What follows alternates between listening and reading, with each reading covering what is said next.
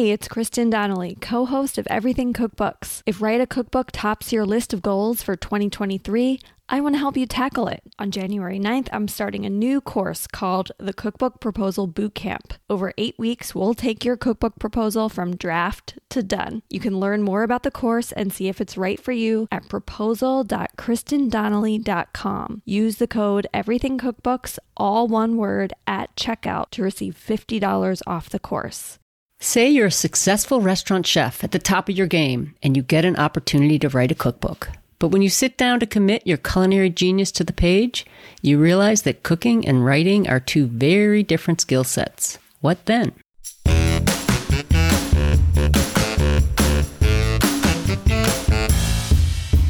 Welcome to Everything Cookbooks, the podcast for writers, readers, and cooks. This is Molly Stevens, and I'm here with Kristin Donnelly. Hey, Kristin. Hey, Molly. Well, I love that we are co hosting today because I've worked on a few collaborative cookbook projects in the past, but your experience with this kind of work is so much broader and more recent than mine. So, what's your take on working on books with chefs? I've only worked with chefs a couple of times, and then I've worked on other collaborative cookbooks. So, like with brands or other mm-hmm. types of food entrepreneurs. So, every project is so different that's kind of my take. It's like the the ways of working, the ways of, you know, getting what you need. Like some people are very organized and I'm very organized. So it's like that works well. And then other people are like not at all organized. So it's like how can I get the best out of them and help them create the best book that they can? I'm excited to talk to our guest because he is somebody who I really looked up to. And when I was trying to get into collaborating on cookbooks, like I would talk to and get some words of wisdom. So, yeah, we have JJ Goode on the show today. And JJ has made a career out of co authoring chef cookbooks. He's one of the most sought after cookbook collaborators in the business now. And if you're a fan of chef cookbooks, chances are you're a fan of JJ's work. And maybe without even knowing it. He has co authored nearly two dozen cookbooks. Several have become New York Times bestsellers with some of the best chefs in the in the business, really. And his latest book uh, was with Danny Bowien, uh, Mission Vegan Wildly Delicious Food for Everyone. And on top of this, JJ is also an accomplished essayist in his own right. So we're really excited to have JJ on the show today. JJ, welcome to Everything Cookbooks. Thank you so much for having me. We are so excited to talk to you. So, you've made a solid career out of co authoring cookbooks, but you certainly didn't burst onto the scene as one of the top names in the business. Where did you come from? How did this happen? Where did I come from? I don't know, New Jersey. I came from writing stuff about food and not really knowing that I was qualified to help anyone write a cookbook because I'm a pretty bad cook, pretty dumb cook, prone to mistakes and anxieties. I was offered an opportunity to work with someone on a cookbook. a friend with experience was asked to do a cookbook, and he couldn't do it. He was busy, and he said, "Well, I like to," and I said, "I'd like to, but I can't because I don't know how to cook." Um, and he said, "You don't need to know how to cook," and that kind of blew my mind. I like cooking, but I'm not a very good cook, so I have a lot of questions, and I feel like I can sort of bridge the gap between the chef who knows how to cook and the person who might buy the book who like me wants to cook but maybe can't. But you were already writing about food so do you have a writing background?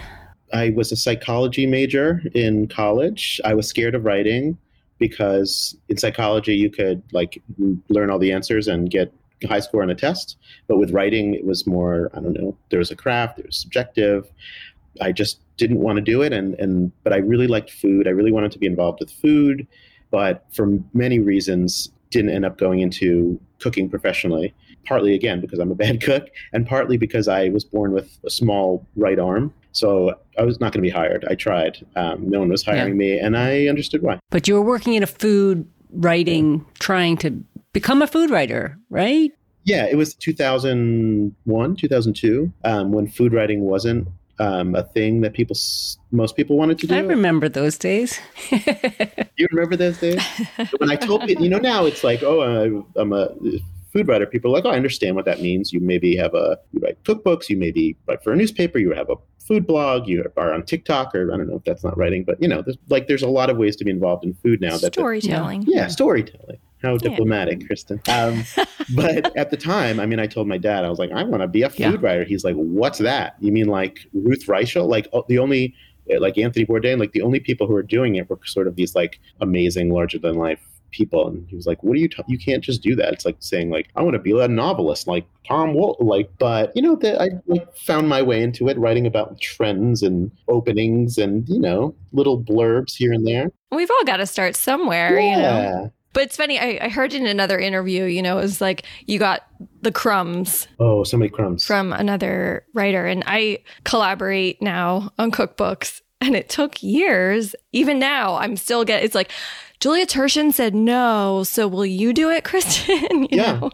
there are a lot of people who need help with their cookbooks, and there's only so many collaborators. right. You know, it seems like it was almost an accident that somebody couldn't do this project that you got years ago, and you said yes to it because you were picking up crumbs at that point. You were, you were taking anything you could get, and so Right. that was an accident. But what a happy accident because now, I mean, dozens or t- twenty. I don't know. I could. I lost count trying to count how many chefs' books you have co-authored. A lot of Yeah, them. I've worked on a lot of them at this point. it seems like it was of something you were very well suited for, but very good at, very skilled at this. Thank you. And uh, there's still crumbs, by the way. Like if if Julia Turshen can't do a cookbook, bring it, bring it. You know, like right? Totally. But sometimes the crumbs are good because you might not like. I'm trying to think of a really dumb analogy. You might like not like that particular biscuit, and you're like, I don't really want this, but I'm I love biscuits. So I, you know, you might not get along with someone. It might not be a book you are, feel really strongly that you want to work on. You're leading to something we really wanted to ask you about is that you said you might not like that biscuit. So we're we're going to get into voice and how you how you write in someone else's voice, but I think we want to start a little bit maybe and talk about the process. You have to like the person you're co-authoring to, or like their food or you know what is that decision? Do you have to? No, but maybe you should.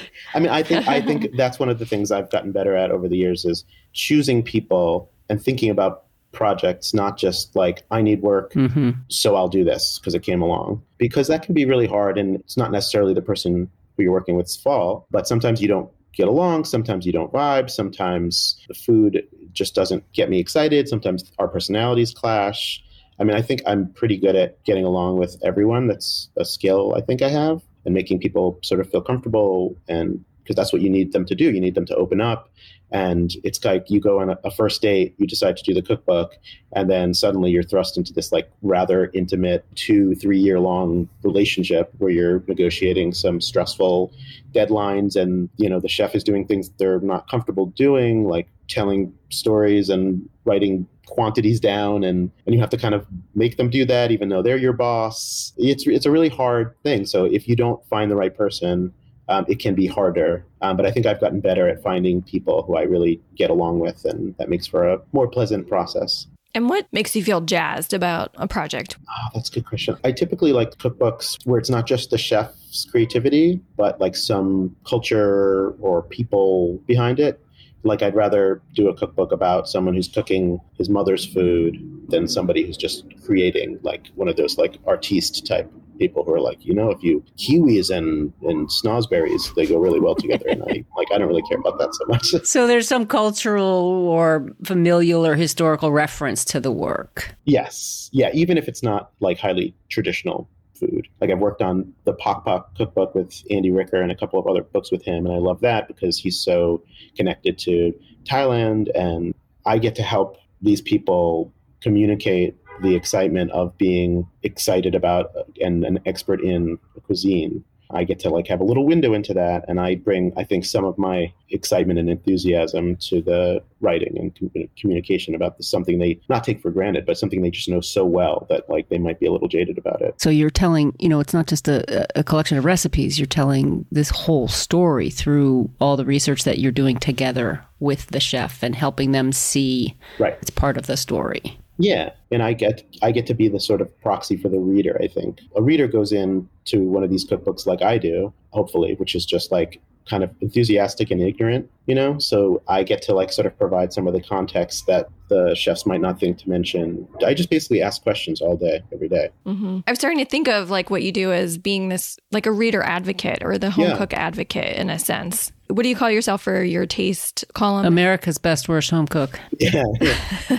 yeah. I'm like I could be, I should be really good at this point, but I'm not. I know a lot of stuff, but it doesn't translate to like actually making things that taste good. So it's interesting. You you know we, we often talk on this podcast about you know who's the reader like for a book you you know if you're writing a cookbook you want to have a hmm. sense of who your reader is what skill level what and what i'm hearing you say is that you're the reader you know you're advocating for the reader so but but you're bringing someone who's enthusiastic but not Yeah. very skilled in the kitchen who's going to have a lot of questions Yes, because I think if anyone has bet more skill than I do, then they can skip some of this context that I provide. But you have to assume the reader needs some help, or else you're cutting off a good portion of the readership. You don't know what mince is. You don't know what brunoise is. You don't know what it means to caramelize onions. Like I know what it means, but I don't right. know. what are the steps? So so what is the process? So say you you you you- you're working on a book with a chef and you already mentioned you know sometime travel is involved but it seems to me you're getting two things. You're looking for the story to get the voice and to tell all the intro and all the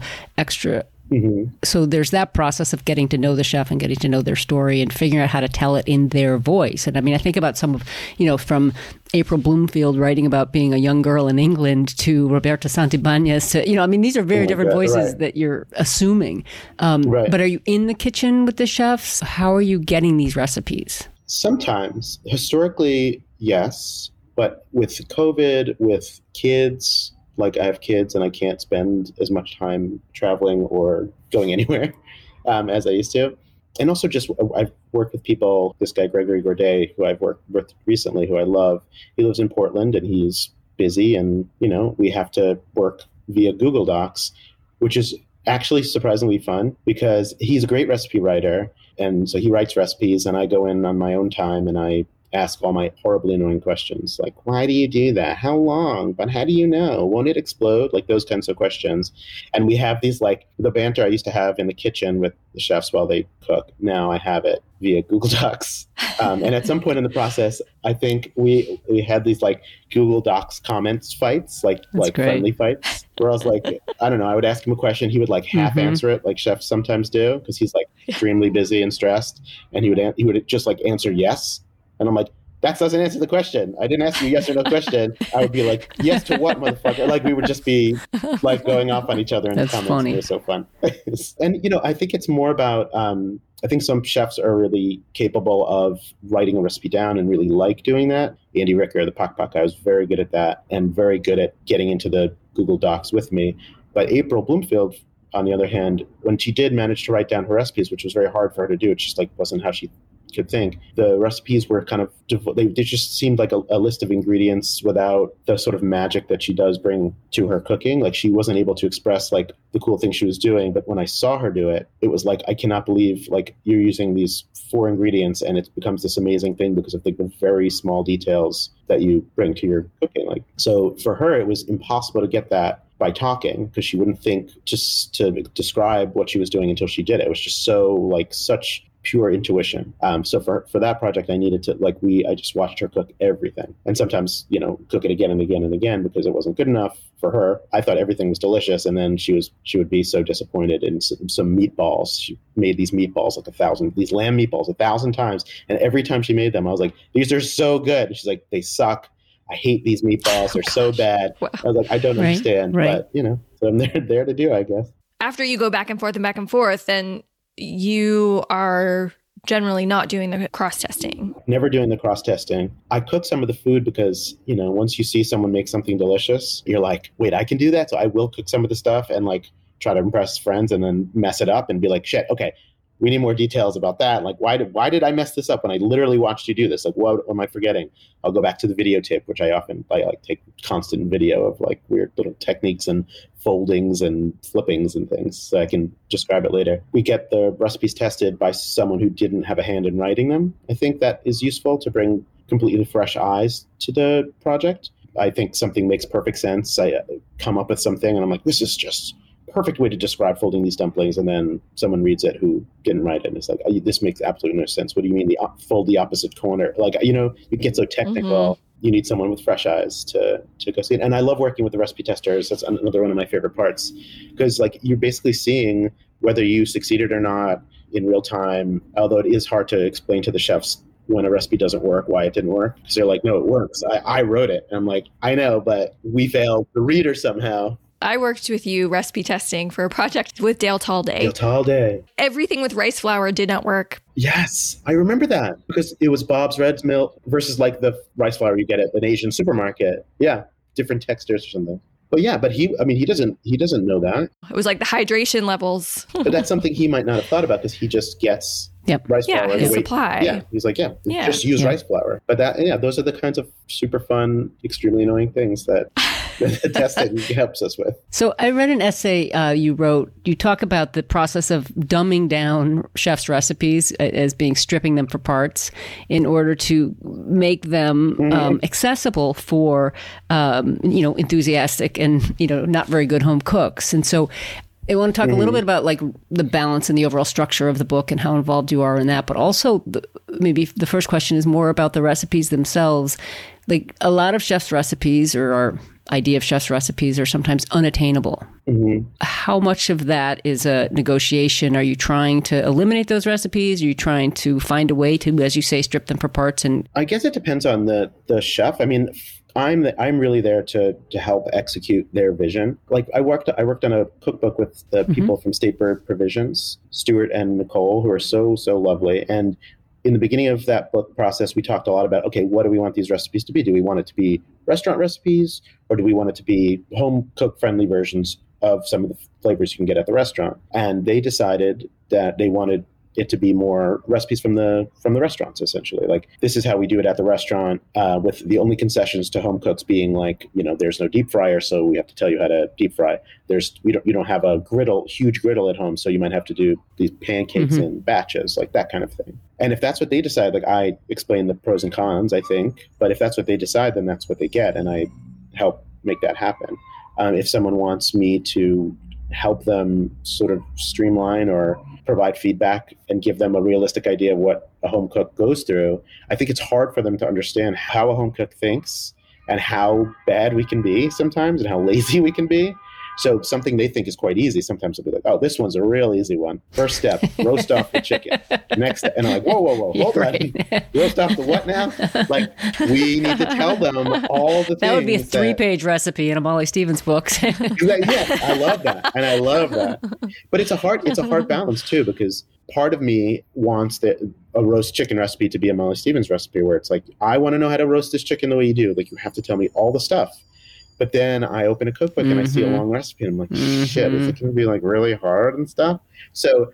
I'm always looking for ways to not scare people off by the length of a recipe, but also provide some of the details necessary for a home cook to to succeed at it. Me being the, the home cook that I have in mind when I think about this stuff. You know, I think for home cooks, the challenge of roasting a chicken, you know, for chefs, it's like, oh, how can we get the skin crisp and how can we imbue the meat with flavor and how can and I'm like, how do I know this thing is not going to kill me from salmonella? Like, how do I know I'm not going to open this thing up when I'm trying to serve dinner and my wife will be like, right. it's fucking undercooked again. And I'll be like, no, it's not. It's supposed to be pink. And she's like, no. or, or how do I not set off the smoke alarms in my kitchen? And that's another thing that chefs don't realize too. They're like, yeah, like cook these steaks on really high heat on both sides so you get a nice crust. And, uh, and I'm like, I can't do that at home. Right, the ripping hot ruining skillet. Your family life without divorce. Yeah, yeah. And is that really worth your Yeah, your yeah. super duper crust, your TikTok worthy crust? I don't know. But it's a negotiation, and it's I do follow their lead. I give them my feedback and what I would like, uh, but then you know I'm not I'm not necessarily a reader. And sometimes, like for for instance, a good example is the Pok book. When I started working with him, I was like, okay, so let's do this. Let's do like easy Thai one two three, and he's like, absolutely not. I was like, okay, but like you know we're gonna like make it much easier than at the restaurant. He's like, we're absolutely not gonna do that. And I was like, okay, but you can't cook everything you do at your restaurant here. He's like, we absolutely can. So some of the recipes are just like there's one. My favorite recipe is this one that starts with it's uh, for a northern Thai larb. The first step is to like plunge your hand into a bowl of raw pork blood and like squish lemongrass with raw pork blood for like 20 minutes and then chop big massive meat to like a mince with like a scimitar shaped cleaver. It's just like incredible. And he wanted to like show people how thai food is made. So that's what a recipe is sometimes. It's not just like how to do this quick how to do this easy. Sometimes it's like a reflection of how people cook something and that's cool and feels like a learning experience even if you don't make it. Also if you want to do the food justice like you got to do it right and that food supposed to taste a particular way and he wanted to like honor that so he didn't want to do like cutesy hacks, you know? Ground pork with lemongrass. Exactly. Exactly. yeah. And I think sometimes it's like this weird romanticization. I don't know if that's a word, but as like a white guy from New Jersey, I'm always like, ah, the Thais, they do it the old fashioned way. It's like, no, people do things in quick ways and long ways. hmm But yeah, he wanted to, there, there are some of those old ways that are disappearing because they're not convenient. And yeah, he was he was interested in those ways and, and interested in the places that still did it the old way and wanted to get some written record of it in English. Something that you do so amazingly well. The books all sound like the chefs, or at least they don't sound like JJ Goode. And you even have your own distinctive writing voice. How do you do it, JJ? That's my favorite part. I, I when I was little, I was a mimic. I like like the way people sound and repeat things over and over in a maybe pathological way. It's fun for me to hear people's voices in my head, and I spend a lot of time with them, so I do end up hearing the voices in my head. And I, I do think that's what you want. Like as you said about like somebody whispering in your ear, that's what you want when you buy a cookbook written by someone who you maybe admire, whose food you respect. You want the cookbook to be this intimate experience of like cooking with them, not just instructions on how to cook their food. Otherwise, that's just, you know, you can get that anywhere. There's so many good recipes out there. But if you're buying a cookbook, you're buying this like experience. I'm trying not to say brand because that's not how I think about it, but like, you know, you're buying a person's take on something and you want it to be like really warm and feel unique. And it's just like, you know, you know how hard it is to if you've ever written anything of your own, which I know you both obviously have, you know, it's hard to find what your voice is on not just in speech but on paper. So I try to help them. You know, I think there's some uh, you know, like Jamie Oliver cookbooks that like kind of like knock you over the head with his voice, but also it's kind of great because it feels like you're a Jamie Oliver book. Uh, so I try to find some balance in there between like what it's like to talk to them and then what it's like to hear them on the page while you read. Um, and I love it. And then I, and also I, I like enlist their help too. Like I don't just do it and they're like, wow, this is amazing. Like I always get it wrong a bit in the beginning. Like with that April, she told this story about um, a pub, like what she loves about pubs. And she was saying like she goes, she used to go to these pubs with her sister and she said she would have it off with the guys at the bar who had their newspapers. And I wrote that down, have it off with the guys at the bar with their newspapers. She Yeah. said, have it out, which in like British English means like argue, I guess, or like like kind of like go back and forth. Have it off means like something sexual. Um, so I showed her my like I worked out. I was like, oh, here's here's how I imagine your voice, and I show her that she's like, nope, didn't get it. But you know, you try and you and you say like, I'm going to try to do this, and I'm going to like take my best shot, and then you and I are going to work together to figure out what sounds like you, what's not. You have to fill in the blanks somehow. You have Mhm. to like take a little bit of a guess, but you also have to make them aware that they have a part in it too, and that you need their help. That you're not some sort of like mimic magician. But sometimes they can't read. Like some people, I've worked with a couple chefs who I'll give them my carefully wrought like paragraph that's like, this is what I think you sound like. You know, take a look, tell me what you think, give me feedback, and then I'll I'll show up the next day and they'll be like, I didn't read it. I can't really read. So you really Mm. have to like I I've like for those projects I had to like read it out loud to them, which was really fun because I think that's an even better way of. yeah. It was, it was hard to read it out loud because I was like, oh my god, I'm reading this out loud, and you're Right. It's like doing an impression of someone in front of that person kind of thing. yeah yeah Yeah, it's so distinctive and and I think it helps explain a lot of, you know, why you are where you are in, in this kind of work because we talk a lot in this podcast, you know, about head notes and how front matter matters, but each one of your books, the, the the introductions are so strong and the head notes are, you know, so clearly voice driven, um, much more so than a lot of cookbooks that are, you know, written by cookbook authors, you know. So it's like it's it's a real trademark of these books that that that it brings the person to the forefront, the the chef, the creator. I'm kind of in awe of that ability. Oh, thank you. I mean, I think it comes from my sort of ignorance. Like, I really don't bring a lot of knowledge to the process. So, all of the information comes from them. I have nothing to add, so that all I have is their like raw material. So, I don't think I, I can impose my voice because I don't really have much of a voice. Well, but it's that you do in your essays. I mean, you have essays out there. I have recently found a sort of like something I have to say, which is that I think a lot of people feel like they're supposed to be cooking beautiful things all the time because everybody's like, you see these cookbooks and they're so beautiful and everything looks so perfect, and you see Instagram and everything looks so perfect, and you see videos online, everything looks so perfect. And I, I just like, I'm always disappointed because you see someone like searing a steak and it's like, oh my God, you guys, it's so easy to sear a steak. It's so beautiful. And then you do it yourself and you're like, why is my counter covered with like oil spatter? Did I do something wrong? Like there's this disconnect between what we see and what we know and what we actually do. And it just like, I think it's like undermines the whole trust that you need in following recipes. You know, when a dish comes out, but it doesn't look like it did in the photo. Mm-hmm. So you're like, what? You just, I just feel crappy. I'm just like, I did something wrong. You just, I start doubting myself. So my, my new shtick is just like fetching about that, I guess. Yeah.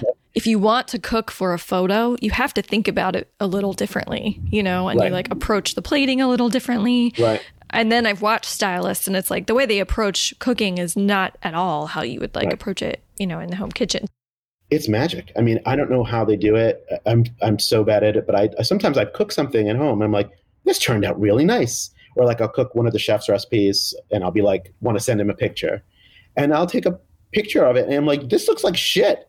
Like it looks good in my kitchen, but when I took a picture of it, it looks horrible, yeah. and it just gives me an appreciation for like all these people. There's a lot of people who are really good at making food look really beautiful. Somehow, yeah. it's such yeah. an amazing talent that I do not have. I don't want everybody to think that like they messed up. It, it, can seem like everybody who is a good cook or is a cookbook writer is just perfect because that's how we, for some reason, that's how everything is has to be presented now. Nobody like takes an Instagram photo of their like mess up. Right. Talking about um, photographs and things, how involved, if at all, are you after the production end of things? Like once a manuscript gets turned in during the editing process and then all the design and layout and all of that. Is that something that you get involved in? ish. Um, I don't have any opinions about like what looks good typically, but I will help. Like if a, if a usually the chefs have pretty strong visions, especially nowadays about what a book should look like. But if they don't, I will help you know connect them with people who can help them, like connect them with photographers I've worked with or designers. Sometimes I just have to help them articulate what they don't like about something or what they do like about something. Like a designer will be like, "How do you like these pages?" And if you don't have the vocabulary, which I also don't, it's really hard to say. Sometimes the chef's like, I hate this this design and i'm like okay like why like i also hate it but i have no idea why so you have to like help them articulate just like you have to uh, help them articulate their food which is hard sometimes for them to describe because they're not used to having to describe it to people sometimes you have to help them communicate with the publisher about the design. Um, and then from there, it's just like I just like find things wrong with it. Like that's my goals. Like we didn't use cilantro in the recipe, but Absolutely. there's cilantro in the dish. Yes. Like you know that. Uh, every author, yes, stuff. Yeah. Do you think anybody notices yes, that stuff? I they do. I think they do yeah. because really? I feel like there are some people who are very literal, or you know, they are they're not mm. looking for a mistake. The, those details jump out at them. I have a recipe in my latest book, and um, actually, my husband was making it recently, and it's it, there's some kebabs, and he's like, wait, there's no sauce in the picture and there's sauce in the recipe. I'm like, oh Jesus, like, yes, you know, like, I know that. yourself. And the sauce, you know God. the sauce is on the side. That's all fine, but still, it's one of those things that people do notice. Right. People do notice. Right. I just can't. I can't. If I notice it, it's just like a weird. Uh, you know. Yeah. Like if I notice a thing, I can't not mention it, and it's so annoying sometimes because it's truly not important that there's a sauce in the photo. People are not dumb. People are like, look, you can put these right. kebabs. It's a finishing sauce. Yeah. Beside a sauce. But I can't, I also yeah. cannot not mention that. Your job as the author then is to go back and say it's a finishing sauce. Or like put a caption, like try it with this sauce on this page. Yeah. Not everything has to be so literal. Sometimes I'm like, we didn't say and serve after the dish was taken out of the oven or something like that. He's like, we could talk about that for hours. Like, what are you going to do with it besides serve it? That answer what are you going to do with it? Crazy yeah. sometimes because like, what what do you no throw That's it away? Funny. Like put it in the fridge? I don't know. But then sometimes it's like, okay, do you serve it right now? Absolutely. Do you have to let it cool? Is it going to burn you? Do you have to let it cool to room? You know, all that. Do you have to say and then serve and eat? Should we tell people to eat it too?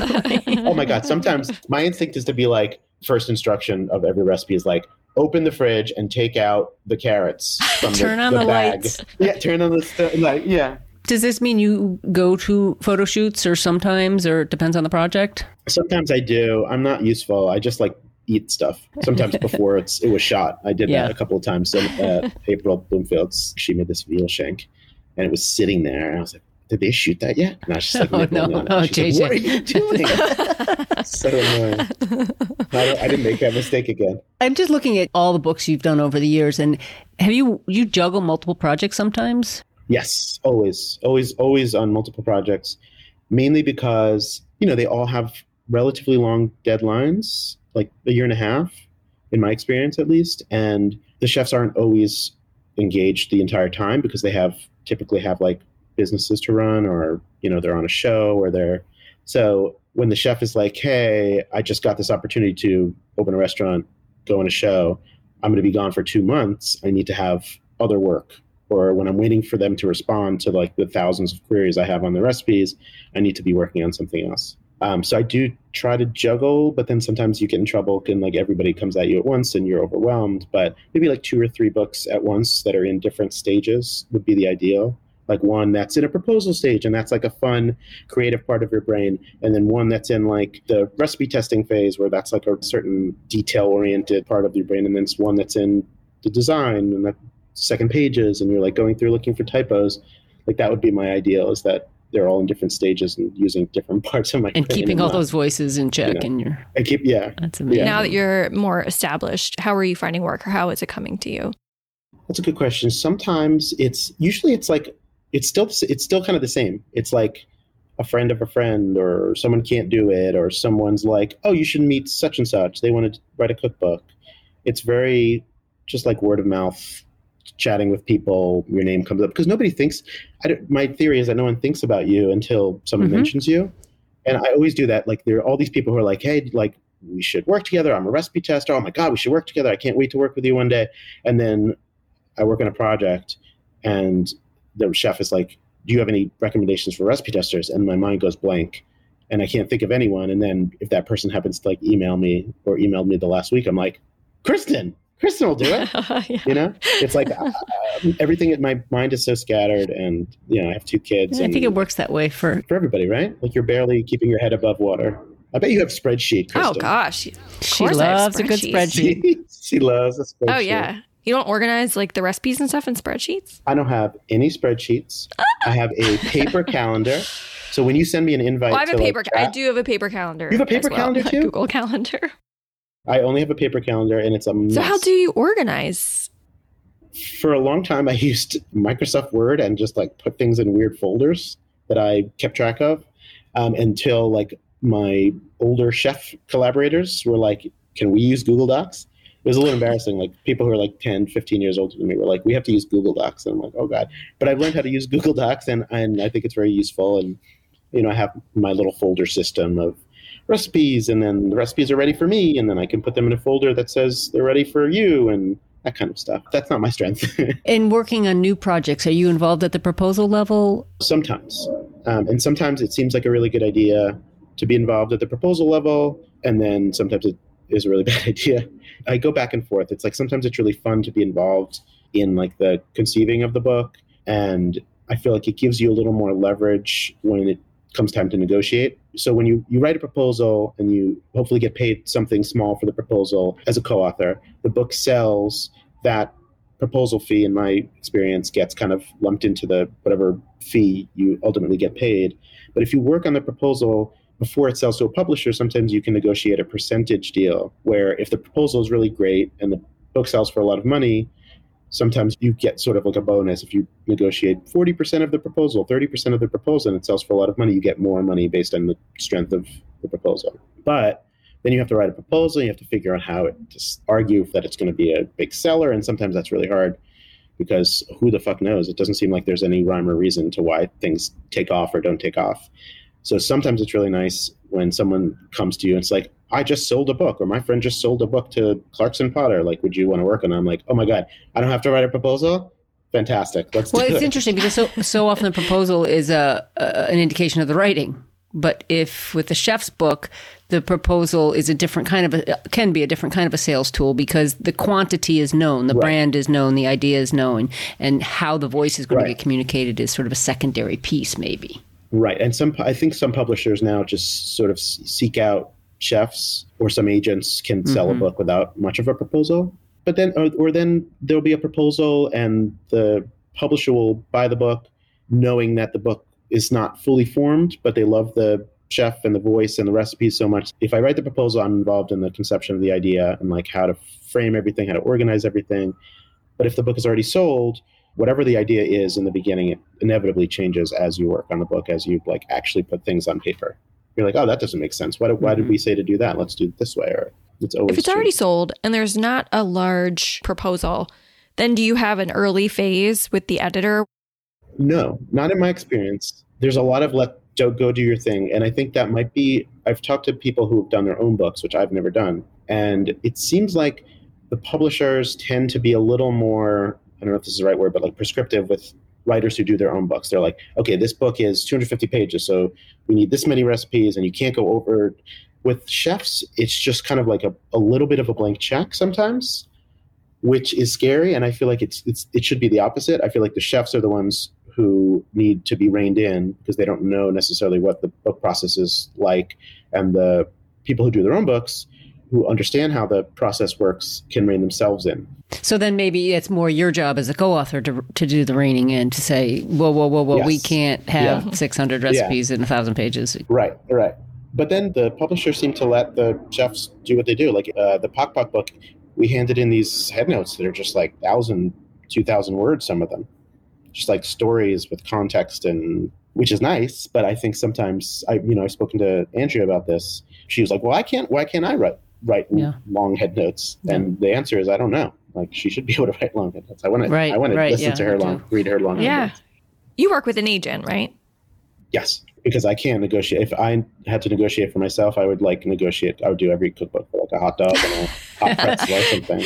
So you have your own agent. The chef might have their own agent. I'm such a pushover. Yeah, hopefully I wouldn't never have to talk about money with any anyone except the agent. It's weird. It's weird. It is a little bit strange the whole Mhm. process because you're like you're you are talking about it, but you're just talking through these people, and you can. Well, of, also, I wonder back to you know what we talked about at the beginning about your relationship with the authors, with the chefs, and so you know it's really important for you to keep you know a lot of what you do is manage that relationship because it, it helps if people if you get along. You know, you you know you're sort of teasing about how you you nag them with all your questions and your you know so if you can put that piece aside, then what you're really getting at is just the work and the measurements and the story and everything else that you need from them. It's just one less thing to get in the way of the relationship. Right. I think it's devastating for a project when there's tension.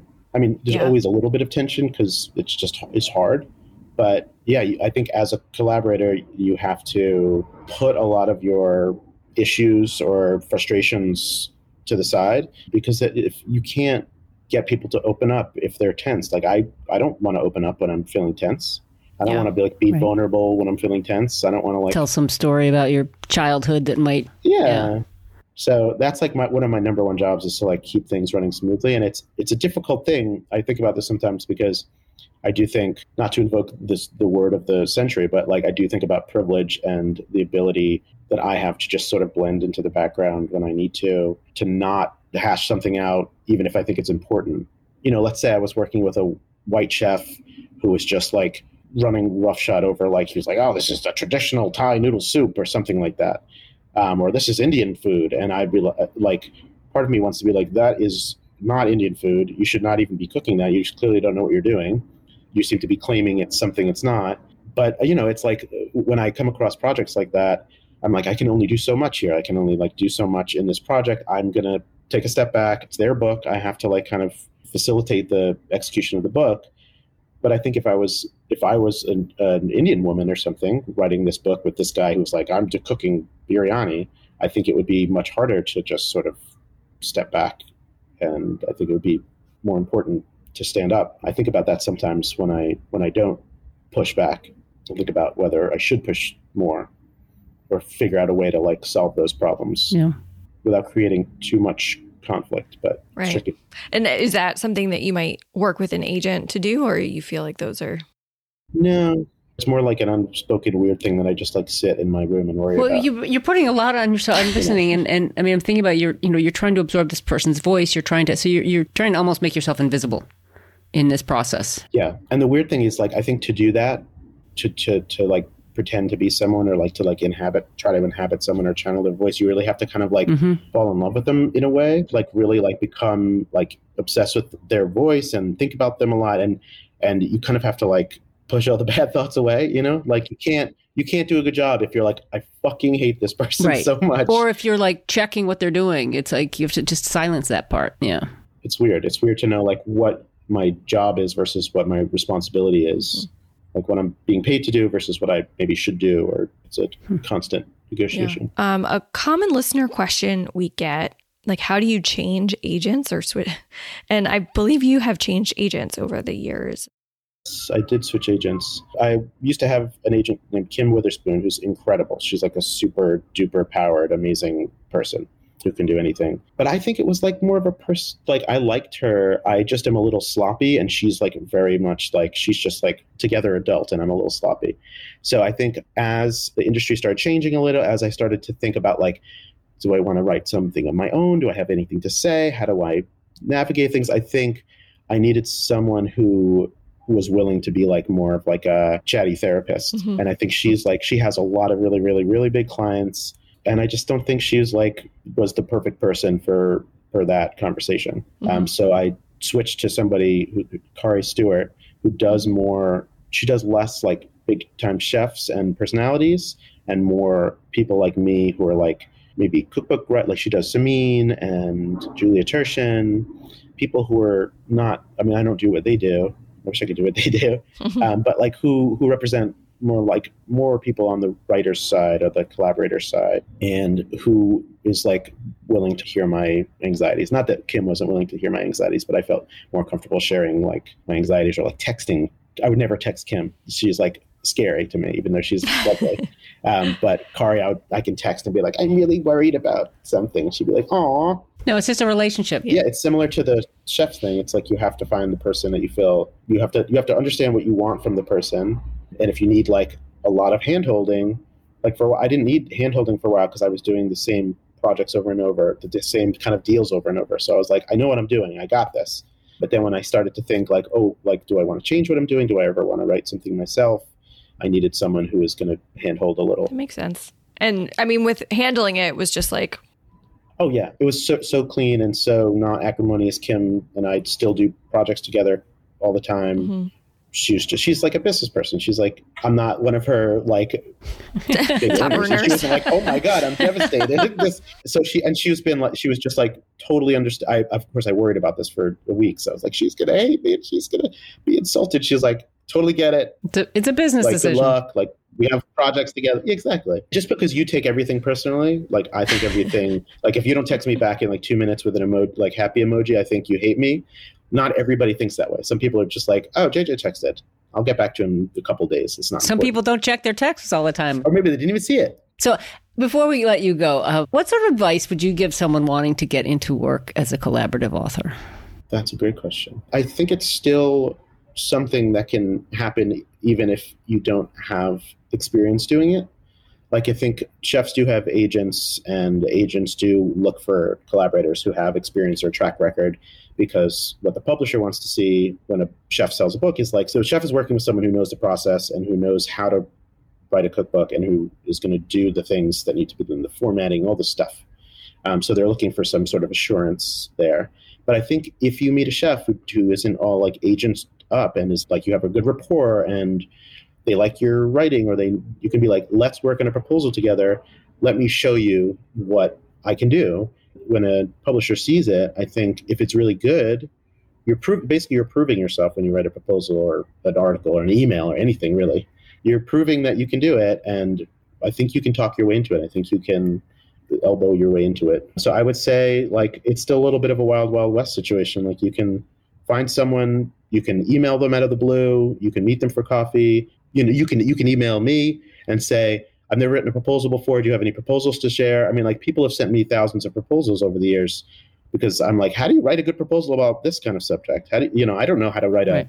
proposal for a memoir for somebody. So if i'm ever doing that i'm going to email somebody and my wife teaches english to high school kids and they call it a mentor text. You need a mentor text. You need to see like what a Mm. good version is like and you kind of just copy it. I mean not the words but the The, s- the You know, spirit of it. the- yeah. yeah. yeah, Yeah. The, there's a formula to That's all this great. I love the spirit that. of it. Yeah. You'll be getting hundreds of emails, JJ. Watch From out. all our Great. listeners. I'm, I'm ready. I'm ready. Hotmail.com, baby. Well, we really, really, really appreciate your time and sharing. Thank you guys so much. It was so fun.